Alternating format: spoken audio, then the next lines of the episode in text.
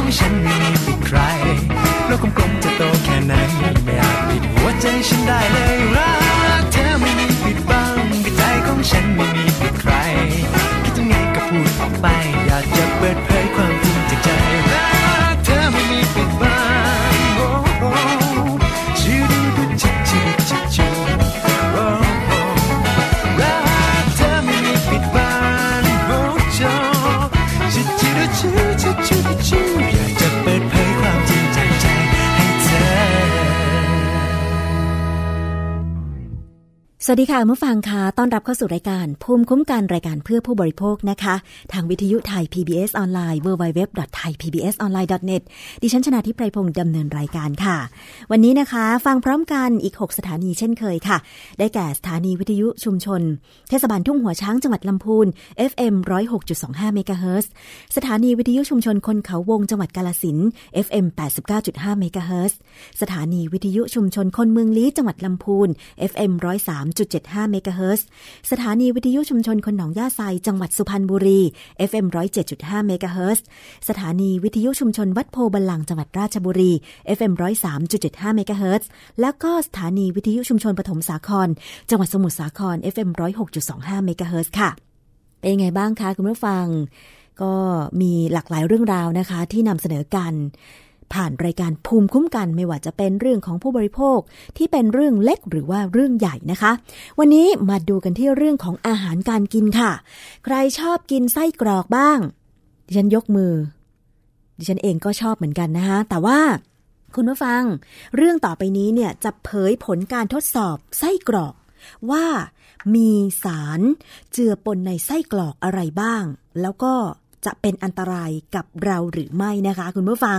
ไส้กรอกนั้นถือเป็นของกินยอดฮิตของคนยุคนี้เลยก็ว่าได้นะคะ ด้วยความที่เป็นของกินที่หาง่าย แค่เดินเข้าร้านสะดวกซื้อก็มีไส้กรอกให้เลือกกิน หลากหลายยี่ห้อเลยทีเดียวนะคะ ทานง่าย อร่อย อาจจะเป็นอาหารมื้อเช้าของใครหลาย ๆ คนเลยทีเดียว สังเกตไหมคะว่า เวลาเราไปพักตามโรงแรมเนี่ยก็มักจะมีเมนูอาหารเช้าที่เขาเรียกว่าเป็นอเมริกันเบรคฟาสต์นะคะเป็นอาหารเช้าแบบอเมริกันอาจจะมีข้าวผัด มีไข่ดาว แล้วก็แถมพ่วงด้วยไส้กรอกมาด้วยนะคะหรือบางทีเนี่ยก็อาจจะเป็นอาหารระหว่างวันของใครหลาย ๆ คนนะคะ ทั้งไส้กรอกมียี่ห้อ ไส้กรอกไม่มียี่ห้อเยอะแยะไปหมดเลย ไส้กรอก ทอด ไส้กรอกต้มนะคะไส้กรอกปิ้งนะคะมูลค่าการตลาดของผลิตภัณฑ์ไส้กรอกในไทยเนี่ย คุณผู้ฟังเชื่อไหมว่า มันอยู่ที่ประมาณ 35,000 ล้านบาทค่ะ คิดเป็นปริมาณเท่ากับ 3 0 0แสนตันเลยทีเดียว แบ่งเป็นกลุ่มไส้กรอก 49%แล้วก็กลุ่มสไลด์จำพวกโบโลน่าแฮมแล้วก็เบคอน 45%แล้วก็อื่นๆถึง 6%ด้วยกันค่ะไส้กรอกเป็นอาหารที่แปลรูปผ่านกรรมวิธี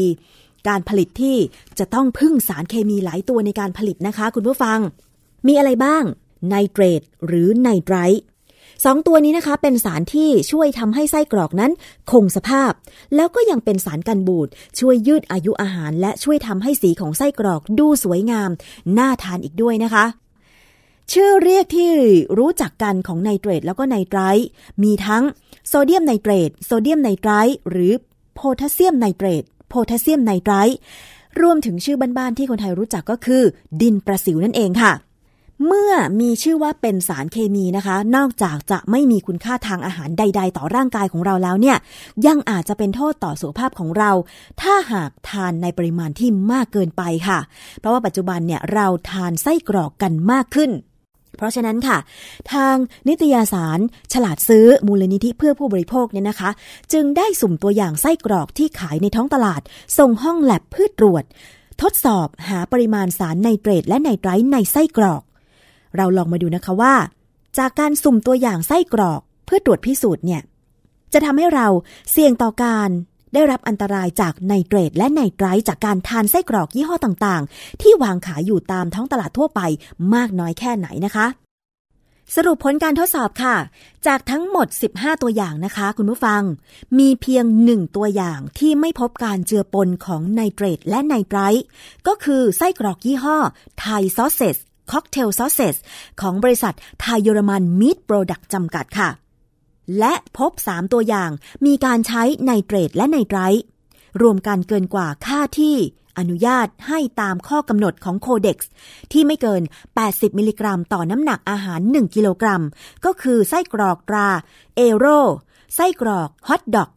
พบไนเตรต 50.45 มิลลิกรัม ต่อกิโลกรัม พบไนไตรท์ 40.82 มิลลิกรัม ต่อกิโลกรัม รวมแล้วก็เท่ากับ 91.27 มิลลิกรัม ต่อกิโลกรัม 2. ไส้กรอก NP ไบรท์หมู พบไนเตรต54.86 มิลลิกรัมต่อกิโลกรัม พบไนไตรท์77.47 มิลลิกรัมต่อกิโลกรัม รวมแล้วเท่ากับ 132.33 มิลลิกรัมต่อกิโลกรัม แล้วก็ยี่ห้อบางกอกแฮม ไส้กรอกหมูค็อกเทล พบไนเตรต 77.13 มิลลิกรัมต่อกิโลกรัม พบไนไตรท์71.48 มิลลิกรัมต่อกิโลกรัม รวมแล้วเท่ากับ 148.61 มิลลิกรัมต่อกิโลกรัม ไปฟังรายละเอียดเกี่ยวกับสารไนเตรตและไนไตรท์ในไส้กรอกจาก นักวิชาการด้านวิทยาศาสตร์ มูลนิธิเพื่อผู้บริโภค คุณมนฤดีโพอินค่ะ คือในไส้กรอกเนี่ยเราก็รู้กันอยู่ว่าทำไมต้องใส่ไนเตรตไนไตรท์ไนเตรตไนไตรท์ถ้าเป็นภาษาชาวบ้านที่รู้กันเลยก็คือดินประสิวที่ใช้ในโรงงานอุตสาหกรรมต่างๆ แต่อย. เนี่ยประกาศให้ใช้ได้ในอาหารประเภทเนื้อสัตว์อย่างเช่น ไส้กรอกแฮมเบคอน ถ้าบ้านเราก็เป็นพวกไส้กรอกไส้กรอกอะไรคะไส้กรอกอีสานนะคะแล้วก็หมูยอ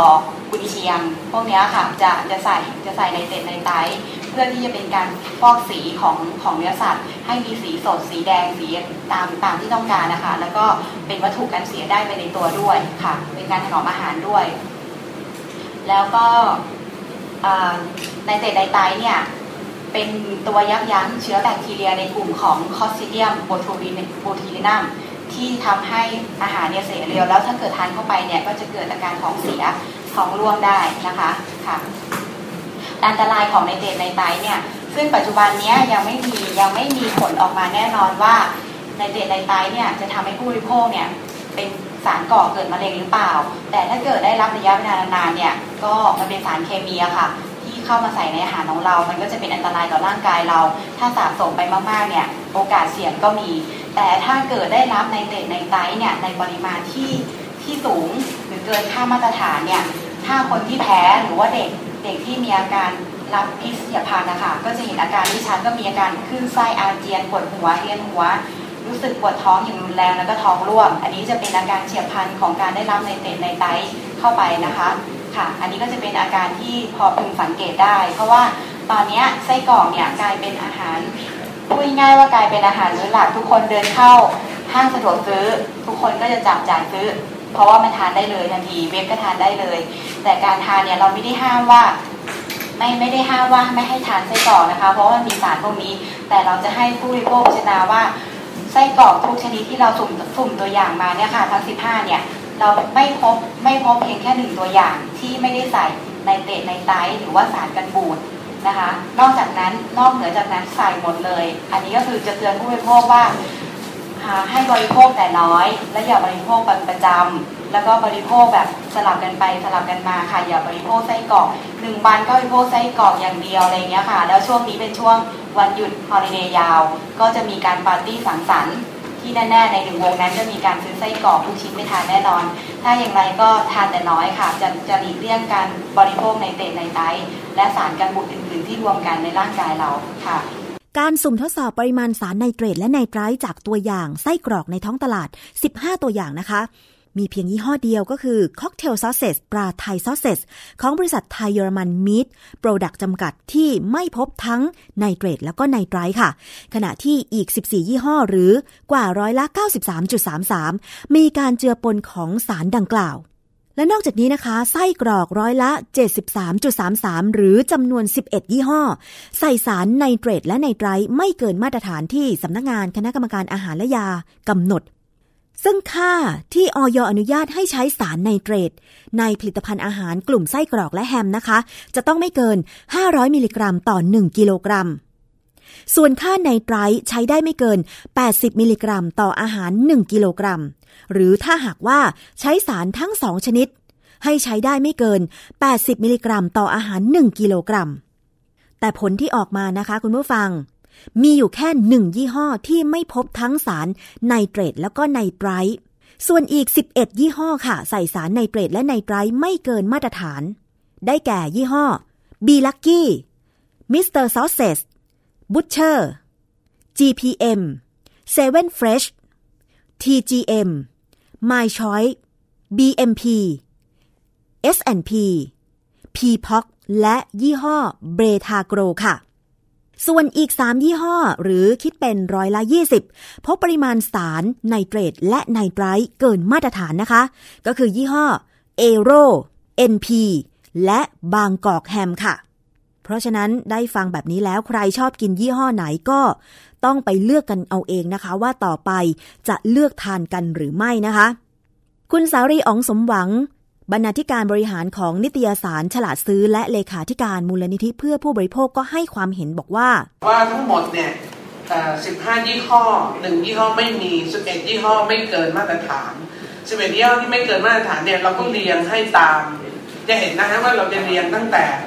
น้อยกว่า 20 มิลลิกรัมต่อกิโลนะคะ อันนี้ก็มี 2 ยี่ห้อเนาะแล้วก็มีมี4ยี่ห้อนะฮะที่ไม่เกิน 20 มิลลิกรัมต่อกิโล แล้วก็อันนี้ก็เกินมาตรฐาน แต่ว่าทั้งหมดเนี่ย 11 ยี่ห้อเนี่ย ถ้าดูในนิตยสารฉลาดซื้อก็จะเห็นนะคะ ว่าอันที่หนึ่งเนี่ย มีลักกี้นะฮะ ที่เรียกว่าก็น้อยสุดอยู่ในกลุ่มต่ำกว่า 20 Mr. Sausage ต่ำกว่า 20 Butcher ต่ำกว่า 20 แล้วก็ JPM ต่ำกว่า 20 นะคะ เบอร์หนึ่งเนี่ยก็ไม่เจอเลยไทยซอสเซจนะคะแล้วก็เรียงกันไปตั้งแต่พบน้อยจนไปถึงพบมากสุดนะคะยังเห็นที่ 12 เบทาโกรเนี่ยก็จะเห็นนะฮะว่าจริงๆใส่อยู่ประมาณ 80.5 ซึ่ง 80.5 ไนเตรตเนี่ยเขาอนุญาตให้ใส่ 500 เพราะนั้นก็ไม่เกิด แต่ว่าถ้าเมื่อไหร่ที่คุณใส่ 2 ตัวอย่าง S&P เนี่ยใส่ 2 ตัว BMP ใส่ 2 ตัว PPOC ใส่ 2 ตัว แต่ว่าเขาก็ใส่ไม่รวมแล้วไม่เกิน 80 มิลลิกรัมนะฮะคือเมื่อไหร่ที่คุณใส่ 2 ตัวเนี่ยก็ต้องไม่เกิน 80 มิลลิกรัม ซึ่งเป็นตัวเลขน้อยสุดของ international standard ก็คือ codex เรื่องของฉลากข้างผลิตภัณฑ์อย่างไส้กรอกนั้น การทดสอบครั้งนี้ ก็มีการรวบรวมข้อมูลเช่นกันว่า ฉลากของผลิตภัณฑ์ไส้กรอกนั้นเนี่ยทำให้ผู้บริโภค ไม่เข้าใจก็คือมีการใช้รหัส อย่างเช่น อย่างเช่นหมายเลข 250251 ซึ่งจริง ๆ แล้วเนี่ย ถ้าไม่ใช่ผู้ที่อยู่ในแวดวงของอาหาร ก็จะไม่เข้าใจว่าหมายถึงมีสารอะไรนะคะ เรื่องนี้คุณสารีอองสมหวังก็มีการให้รายละเอียดเกี่ยวกับ ฉลากที่ใช้รหัสทำให้ผู้บริโภคไม่เข้าใจค่ะประเด็นหนึ่งที่อาจจะสำคัญก็คือการแสดงฉลากนะคะ ซึ่งอันนี้ก็ เห็นได้จากคราวที่แล้วนะคะด้วยว่ากรณีขนมจีนเนี่ยก็ชัดเจนว่าใช้ยากันบูดแต่ไม่เขียนเลยว่ามีมีมียี่ห้อเดียวเนาะที่บอกชัดว่า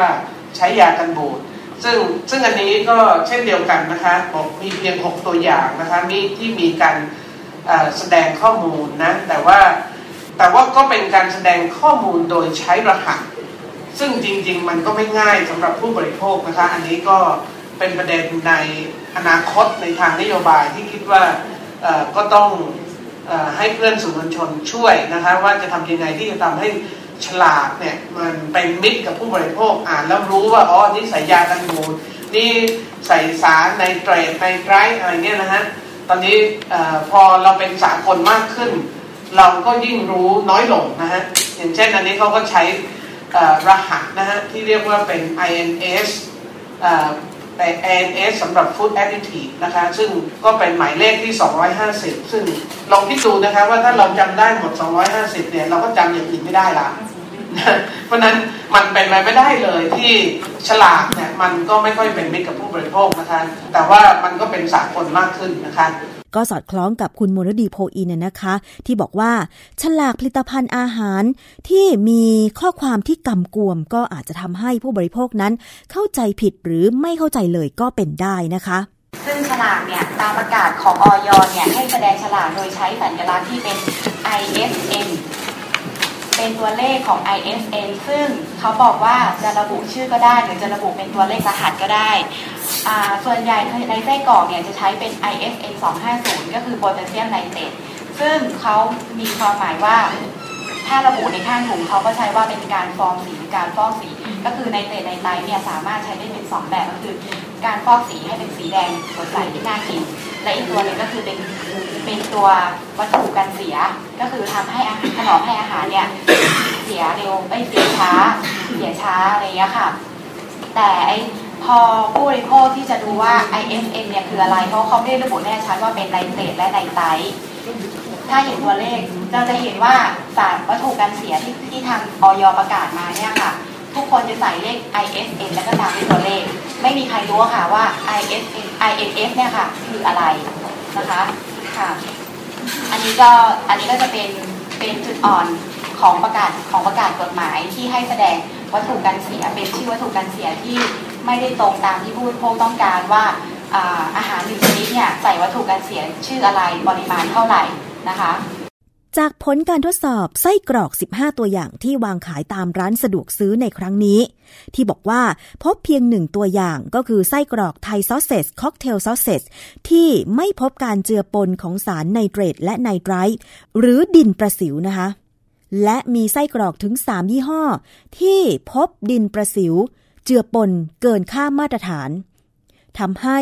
ผู้บริโภคต้องตระหนักแล้วล่ะค่ะว่าต่อไป เราจะเลือกบริโภค ไส้กรอกยี่ห้อเหล่านี้หรือไม่ คุณสารี อ๋องสมหวัง ก็บอกว่าอยากจะเห็นพลังผู้บริโภคค่ะ เวลาเราทดสอบและเราประกาศชื่อเนี่ยเราก็อยากเห็นว่า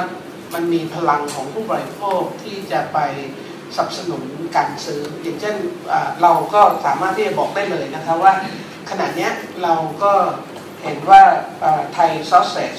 cocktail sausage ของไทยเยอรมันมีทโปรดักท์เนี่ยไม่มีเรียกว่าในเกรดในไตรไม่พบเลย เพราะฉะนั้นถ้าผู้บริโภคเลือกเนี่ยมันก็เหมือนเป็นพลังที่จะบอกว่าเราต้องการเรียกว่าผลิตภัณฑ์กลุ่มไส้กรอกที่ไม่มีการใช้ในเกรดในไตรหรือว่าตรวจไม่พบนะฮะเพราะนั้นเราก็คิดว่าอันนี้ก็คือ พลังของผู้บริโภคว่าอย่างที่เรียนว่าผู้บริโภคไม่สามารถเห็นได้ด้วยตาเปล่ามันต้องใช้การทดสอบนะคะอันนี้ก็คือพลังของผู้บริโภคเหมือนอย่างที่เราทดสอบขนมปัง แล้วไม่มียากันบูดเนี่ยคิดว่าคนก็อยากกินขนมปังที่ไม่มียากันบูดแต่ว่าเรื่องไส้กรอกมันก็มีประเด็นที่เป็นข้อห่วงใยสารตัวนี้เนี่ยมันก็มีปัญหาต่อสุขภาพแล้วก็ชัดเจนนะฮะถ้าใคร ติดตามข้อมูลข่าวสารเรื่องสุขภาพเมื่อไม่นานมานี้เองเนี่ยองค์การอนามัยโลกก็ได้พูดชัดนะคะว่าองค์กรที่อาจจะเรียกว่าเป็น International Agency for Research เนี่ยได้บอกว่าการรับประทานผลิตภัณฑ์เนื้อสัตว์แปรรูปนะฮะ เช่นเบคอนไส้กรอกแฮมเป็นสาเหตุที่ทำให้เกิดโรคมะเร็งลำไส้และกระเพาะอาหารนะคะซึ่งตอนหลังองค์การมันโลกก็ก็เห็นว่าคนก็ตกใจกันมากนะฮะองค์การมันโลกก็บอกว่านี่ก็เป็น เตือนเพื่อให้กินในปริมาณที่เหมาะสมไม่มากเกินไป แต่ไม่ได้ห้ามว่าไม่ให้รับประทานนะคะเพราะฉะนั้นเห็นที่ว่าการรับประทานอาหารในกลุ่มนี้ก็ควรจะมีความเหมาะสม แล้วก็ไม่ไม่ควรทาน เรียกว่าเป็นประจำสม่ำเสมอนะคะ แล้วก็พลังของผู้บริโภคเนี่ยก็จะสร้างความเปลี่ยนแปลงในเรื่องพวกนี้ได้นะคะ เพราะว่า ผู้บริโภคจะเกิดพลังเนี่ยต่อเมื่อคุณซื้อหรือคุณไม่ซื้อนะคะเพราะนั้นหันมาดูเรื่องของพืชผักผลไม้กันบ้างคุณผู้ฟัง มีข้อมูลจากเครือข่ายเตือนภัย สารเคมีกำจัดศัตรูพืชหรือไทยแพนค่ะสุ่มตัวอย่าง พืชผักหลายชนิด ไปทดสอบว่ามีสารเคมีตกค้างหรือไม่ แล้วก็มีการรายงานผลนะคะคุณผู้ฟัง มีอยู่หลายชนิดด้วยกันที่ พอข้อมูลออกมาแล้วตกใจมากๆ อย่างเช่นพริกแดงค่ะ ผลปรากฏว่ามีสารพิษตกค้างมากที่สุดก็คือร้อยเปอร์เซ็นเลยนะคะ ส่วนผลไม้พบว่าส้มสายน้ำผึ้งและฝรั่ง มีสารพิษตกค้างมากที่สุดเท่ากันก็คือร้อยเปอร์เซ็น ขณะที่กระลำปลีและก็แตงโมนั้นไม่พบสารเคมีตกค้างค่ะ ซึ่งเครือข่ายไทยแพนก็อ้างว่า อาจจะเกิดจากขั้นตอนการขนย้ายที่ทำให้สารเคมีหมดไป และเป็นไปได้ที่กระบวนการทดลองจะไม่สามารถตรวจหาสารเคมีที่ต้องการได้ โดยภาพรวมสารเคมีตกค้างเกินมาตรฐานในผักและผลไม้ถึงร้อยละ 46.4 ส่วนใหญ่พบในผักผลไม้ที่ได้รับราคิว จากสำนักงานมาตรฐานสินค้าเกษตรและอาหารแห่งชาติหรือมกอช ถึงร้อยละ 57.1 รวมถึงผักและผลไม้อินทรีย์ ที่ได้รับการรับรอง Organic Thailand พบสารเคมีตกค้างร้อยละ 25 นะคะ สำหรับสารเคมีที่พบก็คือสารเคมีกำจัดศัตรูพืชที่ถูกห้ามใช้ ไม่ได้รับอนุญาตให้ขึ้นทะเบียนรวม 11 ชนิดค่ะ ได้แก่คาร์โบฟูราน เมโทมิล หรือสาร DEET ที่เป็นส่วนประกอบของยากันยุง ซึ่งสารพิษเหล่านี้มีอันตรายและเป็นสารก่อมะเร็งด้วยนะคะ ฉันคิดว่าเมื่อได้ผลการทดสอบ สารเคมีตกค้างในพืชผักผลไม้เหล่านี้แล้ว ทางไทยแพนก็น่าจะนำเสนอหน่วยงานที่เกี่ยวข้อง เพื่อที่จะทำการใดก็ได้นะคะ ให้ลดปริมาณสารเคมีตกค้างในพืชผักผลไม้ให้มากที่สุด ไม่ว่าจะเป็นข้อเสนอต่อกระทรวงเกษตรและสหกรณ์นะคะ หรือแม้แต่หน่วยงานที่ดูแล อย่างเช่น กระทรวงอุตสาหกรรม น่าจะใช่นะ กรมโรงงานอุตสาหกรรมต่างๆ แล้วก็รวมถึงการอนุญาตนำเข้า สารเคมีกำจัดศัตรูพืชเหล่านี้ดิฉันคิดว่า รัฐบาลต้องทบทวน ทบทวนการอนุญาตให้นำเข้าแล้วนะคะ เพราะว่าถ้ายังมีการนำเข้าแน่นอนว่าต้องมีผู้ใช้แน่ เพราะเขาก็มองว่ามันเป็นการช่วยให้พืชผลทางการเกษตรเนี่ยมีผลผลิตดี ก็คือมแมลงไม่กัดกิน แต่ว่ามันเป็นอันตรายกับผู้บริโภครวมถึงตัวเกษตรกรแล้วก็ผู้ที่อยู่ในสภาพแวดล้อมที่ทำการเกษตรที่มีการใช้สารเคมีด้วยนะคะ คุณผู้ฟัง ช่วงนี้พักกันครู่หนึ่งฟังเพลงเพลาะๆค่ะดอกไม้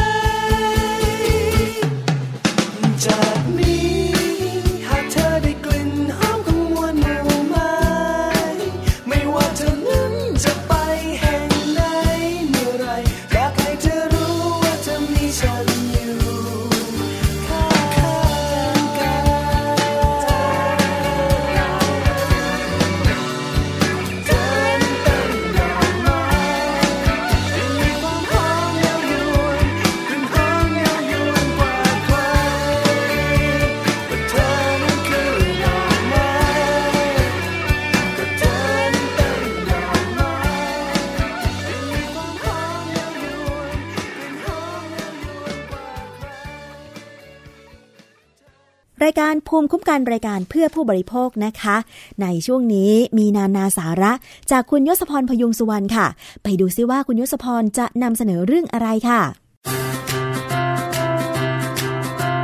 นานาสาระ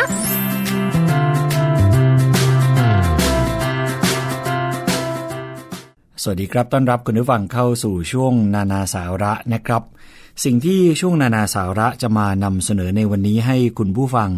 ได้ติดตามรับฟังนะครับ ก็เป็นเรื่องที่ต่อเนื่องจากหลาย ๆ ตอน ที่เราได้มีโอกาสนำเสนอเรื่องของผักและผลไม้นะครับ อย่างเมื่อไม่นานมานี้เนี่ยเราก็ได้นำเสนอในเรื่องของการส่งเสริม ให้บริโภคผักและผลไม้ให้เพียงพอนะครับตามปริมาณ ที่ WHO หรือว่าองค์การอนามัยโลกกำหนดก็คือ 400ถึง500 กรัมต่อวัน หรือถ้าจะเปรียบเทียบก็ราวๆ ไม่ต่ำกว่าวันละ5ถึง6ทัพพีนะครับ รวมถึงการทานไฟโตนิวเทรียนให้ครบหลากสีสัน ซึ่งก็ได้มีโอกาสนำเสนอไปให้คุณผู้ฟังได้ทราบบ้างแล้วนะครับ วันนี้ก็เลยอยากจะมาขยายความต่อในเรื่องของผักผลไม้ แต่ว่าเป็นการชี้ให้คุณผู้ฟังเห็นนะครับว่า สีสันของผักผลไม้นั้น บ่งบอกอะไรบ้าง ผลไม้และผักแต่ละชนิดก็จะมีสีสันแตกต่างกันไปนะครับ แต่ว่าแต่ละสีก็ให้ประโยชน์ต่อร่างกาย แตกต่างกันไปด้วย เดี๋ยวลองมาดูว่า มีอะไรนะครับที่น่าสนใจเกี่ยวกับเรื่องนี้ ซึ่งแน่นอนนะครับว่า การทานผักและผลไม้ ทุกคนรู้กันเป็นอย่างดีนะครับว่าผักและผลไม้ก็มีประโยชน์ เต็มไปด้วยแร่ธาตุวิตามินเนี่ยมากมาย มีสารอาหารในกลุ่มไฟโตนิวเทรียนสูงนะครับหรือซึ่งไฟโตนิวเทรียนหรือที่เรียกกันแบบไทยๆก็คือเรียกกันว่า สารพฤกษเคมี คืออะไร ก็คือสารที่ร่างกายสร้างขึ้นเองเนี่ยไม่ได้นะครับ ต้องได้รับจากพืชเท่านั้น เป็นสารที่ช่วยต้านอนุมูลอิสระ ชะลอความเสื่อมของร่างกาย กระตุ้นภูมิคุ้มกัน และช่วยป้องกันการติดเชื้อและการเกิดโรคต่างๆ ได้มากมายนะครับ โดยในผักและผลไม้แต่ละชนิดเนี่ยรวมไปถึงแต่ละสี ก็มีปริมาณและชนิดของไฟโตนิวเทรียนที่มีประโยชน์แตกต่างกันไป แต่จากการสำรวจเชิงสถิติในประเทศไทยนะครับคุณผู้ฟังในช่วงที่ผ่านมาเขาเคยมีการสำรวจ พบว่าคนไทยร้อยละ 80 ทานผักและผลไม้เพียง 276 กรัมต่อคนต่อวันเท่านั้น และด้วยสภาพอากาศและการเก็บรักษาหลังการเก็บเกี่ยวก็เลยทำให้ปริมาณสารอาหารในผักและผลไม้ สูญเสียไปมากกว่า 20%นะครับ ก็เลยเป็นเหตุผลหนึ่งที่ทำให้คนไทย ป่วยเป็นโรคต่างๆ เพิ่มมากขึ้น จากการทานผักและผลไม้น้อยนะครับ ถ้าโดยเฉลี่ยอย่างที่มีการสำรวจก็คือ 276 กรัมต่อคนต่อวัน แต่องค์การอนามัยโลกหรือว่า WHO เนี่ยเขากำหนดว่าควรจะทานอย่างต่ำ400ถึง500 กรัมต่อวัน เพราะฉะนั้นเราก็ทาน เกินครึ่งมานิดเดียว ไม่เพียงพอนะครับ ก็เป็นสาเหตุที่ทำให้หลายคนเจ็บป่วยด้วยโรคต่างๆ ตามมาจากการไม่ทานผักและผลไม้ หรือทานผักและผลไม้น้อยเกินไปนะครับ คราวนี้ลองมาดูครับคุณผู้ฟังในกลุ่มสีต่างๆ เริ่มกันจากกลุ่มสีแดง ผักผลไม้กลุ่มนี้เนี่ยครับคุณผู้ฟังมีสารสีแดง คือไลโคปีน และ เบตาไซซีนนะครับซึ่งเป็นสารต้านอนุมูลอิสระ มีส่วนสำคัญในการช่วยป้องกันการเกิดมะเร็งตามอวัยวะต่างๆ ในร่างกายนะครับแต่ว่าที่เด่นที่สุดเนี่ยคือช่วยลดความเสี่ยง ในการเกิดมะเร็งที่ต่อมลูกหมาก รองลงมาคือมะเร็งปอด และมะเร็งที่กระเพาะอาหารนะครับ นอกจากนี้ครับยังลดปริมาณไขมัน LDL ในเลือด ช่วยดูแลสุขภาพหัวใจ หลอดเลือดและระบบทางเดินปัสสาวะ มีประโยชน์ต่อผิวพรรณลดการเกิดสิว และทำให้รอยแผลเป็นจางลงได้อีกด้วยนะครับคุณผู้ฟัง ผักและผลไม้ที่อยู่ในกลุ่มสีแดงเนี่ยก็มีอาทิมะเขือเทศ สตรอเบอรี่ราสเบอรี่บีทรูทเชอร์รี่ แตงโม แอปเปิลแดง เกรปฟรุต สีชมพู ฝรั่งสีชมพูนะครับ ชมพูแดง และกระเจี๊ยบแดงเป็นต้น นี่คือกลุ่มสีแดง มีสารสำคัญก็คือไลโคปีน และเบต้าไซซีน ประโยชน์ก็อย่างที่ได้เรียนคุณผู้ฟังไปนะครับ ต่อมาคือกลุ่มสีเขียวบ้าง สีเขียวในผักและผลไม้มาจากเม็ดสีของสารที่มีชื่อว่าคลอโรฟิลล์อันนี้จะคุ้นเคยกันดี คลอโรฟิลล์นะครับที่เราจะเห็นคนพูดถึงเวลาเห็นสารสีเขียว ในผักและผลไม้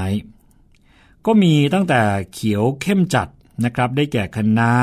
ผักโขม กระเพรา โหระพา บรอกโคลี สาหร่ายบางชนิด ตำลึง ผักใบเขียวต่างๆ นี่คือสีเขียวแบบเข้มจัดนะครับ นอกจากนั้นก็มีสีเขียวแบบอ่อนๆทั่วไป เช่นแอปเปิลเขียวฝรั่งผักกาด เป็นต้นนะครับ ซึ่งผักผลไม้สีเขียวเหล่านี้เนี่ยเต็มไปด้วยสารต้านอนุมูลอิสระ ช่วยในการต่อต้านโรคมะเร็งทำให้ผิวพรรณเปล่งปลั่งสดใส ช่วยยับยั้งการเกิดริ้วรอย นอกจากนี้การทานผักใบเขียวเป็นประจำ จะช่วยให้การขับถ่ายดี ลดอาการท้องผูก เพราะว่า ผักเหล่านี้มีกากใยอาหารสูง ช่วยในการลดน้ำหนัก เนื่องจากให้พลังงานต่ำนะครับ เพราะฉะนั้นใครที่ต้องการลดน้ำหนักเนี่ยก็อย่าลืมในการทานผักและผลไม้กลุ่มนี้ด้วยนะครับ ผมเน้นอีกครั้งหนึ่งก็คือ ถ้าเป็นเข้มจัดก็มีอาทิคะน้า ผักโขม กระเพราโหระพาบรอกโคลีสาหร่ายบางชนิด และผักใบเขียวต่างๆ ถ้าเป็นแบบ อ่อนๆ คือสีเขียวแบบอ่อนๆ ก็มีแอปเปิลเขียวฝรั่งผักกาดประมาณนี้นะครับ เน้นอีกครั้งให้คุณผู้ฟังไปเลือกทานกัน นั่นคือกลุ่มสีเขียวครับ กลุ่มที่ 3 ก็คือ สีเหลืองและส้มนะครับ โดยผักและผลไม้กลุ่มสีเหลืองรวมทั้งสีเขียวอ่อนเนี่ยนะครับ จะมีสารที่ชื่อว่าลูทีนอยู่มากพอสมควร ซึ่งเป็นประโยชน์โดยตรงกับดวงตา ช่วยป้องกันและชะลอความเสื่อมของจอประสาทตาในผู้ใหญ่ และมีส่วนช่วยในการพัฒนาการมองเห็นในเด็กเล็กได้อีกด้วยนะครับ ส่วนผักและผลไม้ที่มีสีส้มจะมีสารเบต้าแคโรทีน ที่ช่วยลดระดับคอเลสเตอรอล ไขมันในเส้นเลือด ช่วยให้ผิวพรรณสดใส รักษาความชุ่มชื้นให้กับผิวนะครับ ลดความเสื่อมของเซลล์ในร่างกาย ช่วยส่งเสริมและสร้างภูมิคุ้มกัน นอกจากนี้ยังมีสารต้านอนุมูลอิสระอีกหลายตัวด้วยกันนะครับตัวสำคัญสำคัญก็เช่นเบต้าแคโรทีนตัวสำคัญสำคัญก็เช่นเบต้าแคโรทีนฟลาโวนอยด์วิตามินซีซึ่งช่วยดูแลรักษาสุขภาพหัวใจ หลอดเลือด และระบบภูมิคุ้มกันในร่างกาย และลดโอกาสการเกิดมะเร็ง นะครับ กระตุ้นการกำจัดเซลล์มะเร็งของร่างกาย ผักและผลไม้กลุ่มสีเหลืองและส้มเนี่ยก็มีตัวอย่างนะครับ เช่น ส้ม แครอทมะละกอมะม่วงสุก กล้วย มะนาว สับปะรด ขนุน ฟักทอง มันเทศ เสาวรส และข้าวโพด นี่คือกลุ่มสีเหลืองและส้มนะครับ กลุ่มต่อมาก็คือกลุ่มสีม่วงและม่วงอมน้ำเงิน ผักผลไม้กลุ่มสีสันแปลกตานี้เนี่ยมาจากสารแอนโทไซยานิน ช่วยป้องกันผักผลไม้จากการทำลายของรังสีอัลตราไวโอเลตก็เลยทำให้มีฤทธิ์ต้านอนุมูลอิสระ ช่วยทำลายสารที่ทำให้เกิดมะเร็ง ช่วยกระตุ้นการทำงานของเซลล์ต่างๆ ชะลอความเสื่อมถอยของร่างกาย ลดอัตราการเกิดโรคหัวใจ โรคหลอดเลือดหัวใจแข็งตัว นะครับ ช่วยเพิ่มความยืดหยุ่นให้ผนังหลอดเลือด ช่วยชะลอการเกิดการอุดตันในเส้นเลือด ช่วยยับยั้งเชื้ออีโคไลที่ทำให้เกิดอาการอาหารเป็นพิษได้ นอกจากนี้เนี่ยก็ยังช่วยบำรุงเส้นผมให้เงางามอีกด้วยนะครับ ผักและผลไม้ในกลุ่มนี้ก็มีอาทิกระหล่ำปลีสีม่วง มะเขือม่วง บลูเบอร์รี่ แบล็คเบอร์รี่ ดอกอัญชัน มันเทศสีม่วง หอมแดง ข้าวเหนียวดำข้าวแดง ลูกพลุน และองุ่นแดงนะครับ นี่คือสีม่วงและม่วงอมน้ำเงิน สุดท้ายก็คือสีขาวจนถึงน้ำตาลอ่อน ก็จะคุ้นๆกันเป็นอย่างดีนะครับ ผักผลไม้ที่มีสีขาวและสีน้ำตาลอ่อน จะมีสารอาหารที่เรียกว่าแซนโทน ซึ่งเป็นสารในกลุ่มฟลาโวนอยด์ช่วยลดอาการอักเสบ ช่วยรักษาระดับน้ำตาลในเลือดนะครับ นอกจากนี้ยังมีสารอื่น ๆ ที่ประกอบด้วยกรดไซแนปติก และอัลลิซิน โดยสารเหล่านี้มีฤทธิ์ในการต้านอนุมูลอิสระ ช่วยชะลอความเสียหายของเซลล์และอวัยวะในร่างกาย ช่วยลดไขมันในเลือดนะครับ ขิงและข่าซึ่งก็เป็นผักในกลุ่มสีขาวจนถึงน้ำตาลอ่อนที่ว่าก็มีฤทธิ์ในการต้านการอักเสบ ช่วยป้องกัน โรคความดันโลหิต และโรคหลอดเลือดหัวใจอุดตันได้ ผักและผลไม้ในกลุ่มนี้ก็อย่างที่บอกไปนะครับ มีขิงข่านอกจากนั้นก็มีกระเทียม หัวหอมใหญ่ กุยช่าย ขึ้นฉ่าย celery เห็ด ลูกเดือย หัวไชเท้า ถั่วเหลือง ดอกกะหล่ำถั่วงอกและงาขาว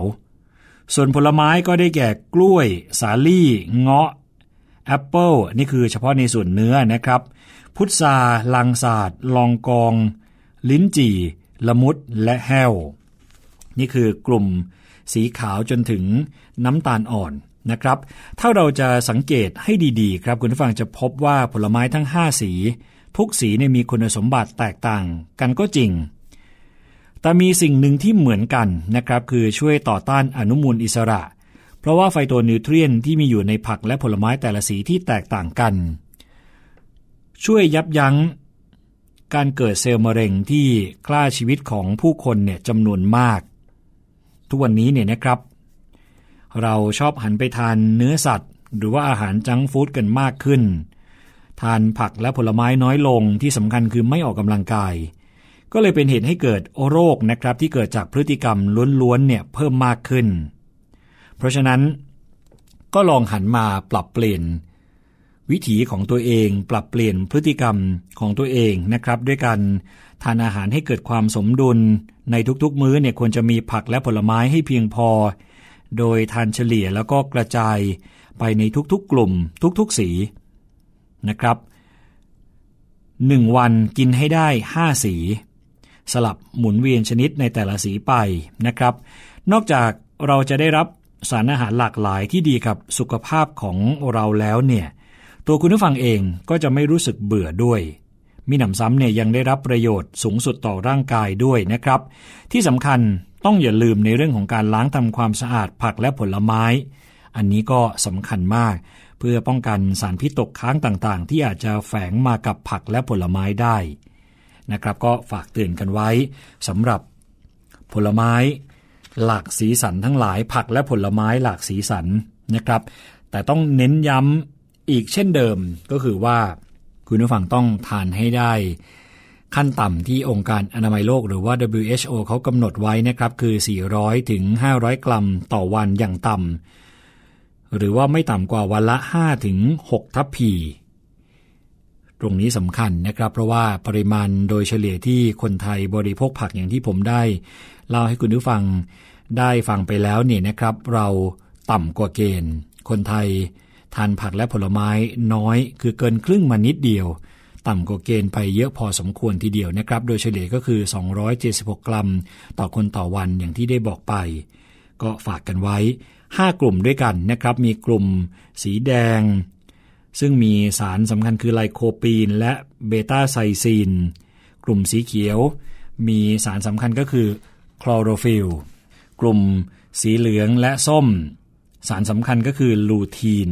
นะครับกลุ่มสีม่วงและม่วงอมน้ำเงิน ก็มีสารแอนโทไซยานิน แล้วก็สีขาวและสีน้ำตาลอ่อนก็จะมีสารอาหารที่เรียกว่าแซนโทนนะครับเป็น สารสำคัญด้วย นี่ก็คือหลากสีสันของผักและผลไม้ ที่อยากจะมานำเสนอให้คุณผู้ฟัง ได้ติดตามรับฟังนะครับ ต้องขอขอบคุณข้อมูลดีๆ จากนิตยสารอพวช ด้วย แล้วก็เอกสารในเรื่องอาหารหลากสีมีประโยชน์หลากหลาย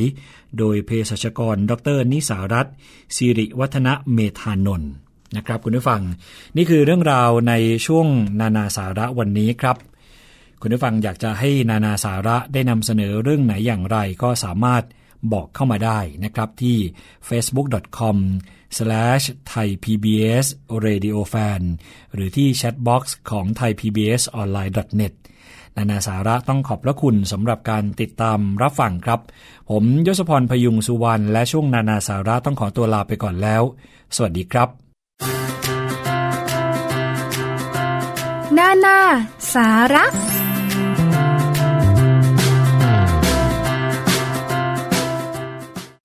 มาถึงช่วงท้ายวันนี้ค่ะ มีข่าวเกี่ยวกับเรื่องของบัตร ATM แล้วก็บัตรเดบิตนะคะ คุณผู้ฟัง ฟังกันให้ดีผู้บริโภคทุกท่าน ตั้งแต่วันที่ 16 พฤษภาคมนี้ ธนาคารพาณิชย์จะเปลี่ยนบัตร ATM และบัตรเดบิต จากแถบแม่เหล็กเป็นแบบชิปการ์ด แต่ผู้ถือบัตรแถบแม่เหล็กยังสามารถใช้ได้ถึงปี 2562 แต่ว่าก็ได้มีการทยอยปิดปรับปรุงระบบตั้งแต่ค่ำของวันที่ 4 พฤษภาคมที่ผ่านมาแล้วนะคะ นางทองอุไรลิมปิติ รองผู้ว่าการด้านเสถียรภาพ สถาบันการเงิน ธนาคารแห่งประเทศไทยค่ะบอกว่า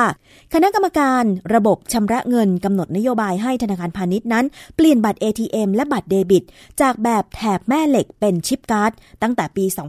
2556 เพื่อแก้ไขปัญหาการโจรกรรมข้อมูลบัตรนะคะ และได้รับความร่วมมือกับผู้เกี่ยวข้องในการเปลี่ยนระบบดังกล่าว ตามมาตรฐานชิปการ์ดของไทยค่ะ โดยเฉพาะธนาคารพาณิชย์ที่ต้องลงทุนระบบเปลี่ยนเครื่อง ATM ทำให้ตั้งแต่วันที่ 16 พฤษภาคม 2559 ธนาคารพาณิชย์ทุกแห่งต้องออกบัตร ATM หรือบัตรเดบิต เป็นแบบชิปการ์ด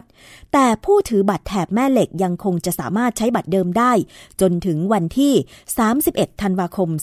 2562 นะคะ พร้อมทั้งยังได้ขอความร่วมมือธนาคารพาณิชย์ ประกาศค่าธรรมเนียมการเปลี่ยนชิปการ์ดก่อน 16 พฤษภาคมนี้ เพื่อคลายความกังวลประชาชนเกี่ยวกับภาระค่าเปลี่ยนบัตรที่อาจจะเพิ่มขึ้นนะคะ โดยการทยอยปิดตู้ ATM เพื่อปรับปรุงระบบจะแบ่งเป็น 2 ช่วงก็คือ วันที่ 4-5 พฤษภาคม และวันที่ 6-7 พฤษภาคมค่ะ จะทยอยปิด ล็อตละ 200 เครื่อง 3 ช่วงเวลาก็ได้แก่ 21-23 นาฬิกา 23-3 นาฬิกา แล้วก็ 5 นาฬิกาถึง 7 นาฬิกานะคะ โดยจะปิดไม่พร้อมกันเพื่อลดผลกระทบค่ะ ปัจจุบันมีบัตร ATM แล้วก็บัตรเดบิตแถบแม่เหล็ก ประมาณ 60 ล้านใบ และตู้ ATM กว่า 60,000 เครื่องกำลังทยอยปรับปรุงระบบและตู้ ซึ่งปัจจุบันคืบหน้าไปร้อยละ 86 แล้วนะคะ ยังไงคุณผู้ฟังที่ถือบัตรไม่ว่าจะเป็นของธนาคารไหนก็คงจะต้องประสานงานกับธนาคารนั้น หรือธนาคารพาณิชย์ต่างๆ ก็คงจะต้องมีการบอกข่าวผู้ใช้บริการล่วงหน้าว่า วันไหนจะปิดที่ไหนที่ไหนบ้างนะคะ เผื่อว่าจะได้เตรียมการอย่างเช่น อาจจะต้องไปกดเงินสดสำรองไว้ เพราะว่าถ้าเกิดฉุกเฉินแล้วก็ระบบ ATM ปิดเนี่ยจะลำบากไม่มีเงินใช้จ่ายนั่นเองนะคะ คุณผู้ฟัง รายการภูมิคุ้มกันวันนี้นะคะ ขอบคุณมากสำหรับการติดตามรับฟัง หวังว่าสิ่งที่นำเสนอจะเป็นประโยชน์ไม่มากก็น้อยกับผู้บริโภคนะคะ ติดตามกันได้ใหม่ทางวิทยุไทย PBS www.thaipbsonline.net และสามารถดาวน์โหลดแอปพลิเคชันไทย PBS ไปติดตั้งที่มือถือของคุณ เลือกคลิกรับฟังวิทยุไทย PBS ได้เลยนะคะ ฟรีค่ะ ไม่มีค่าใช้จ่ายนะคะ วันนี้ดิฉันชนะทิพไพรพงศ์ต้องลาไปก่อน สวัสดีค่ะ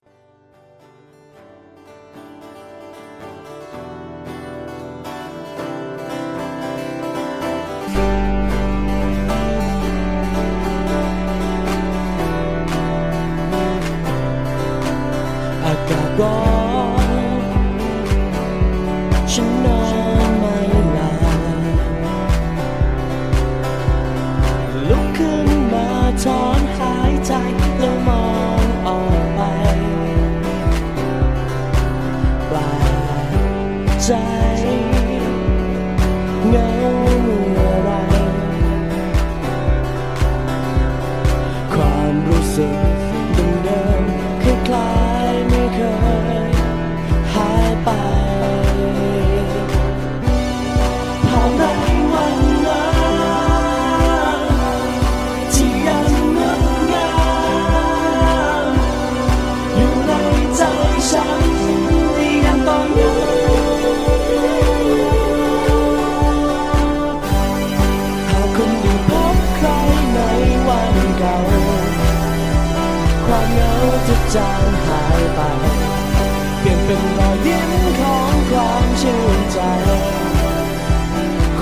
ความสุขและความสวยงามเกิดให้ทุกๆคำที่มาจากใจ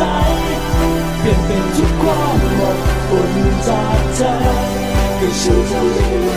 มเรื่องราว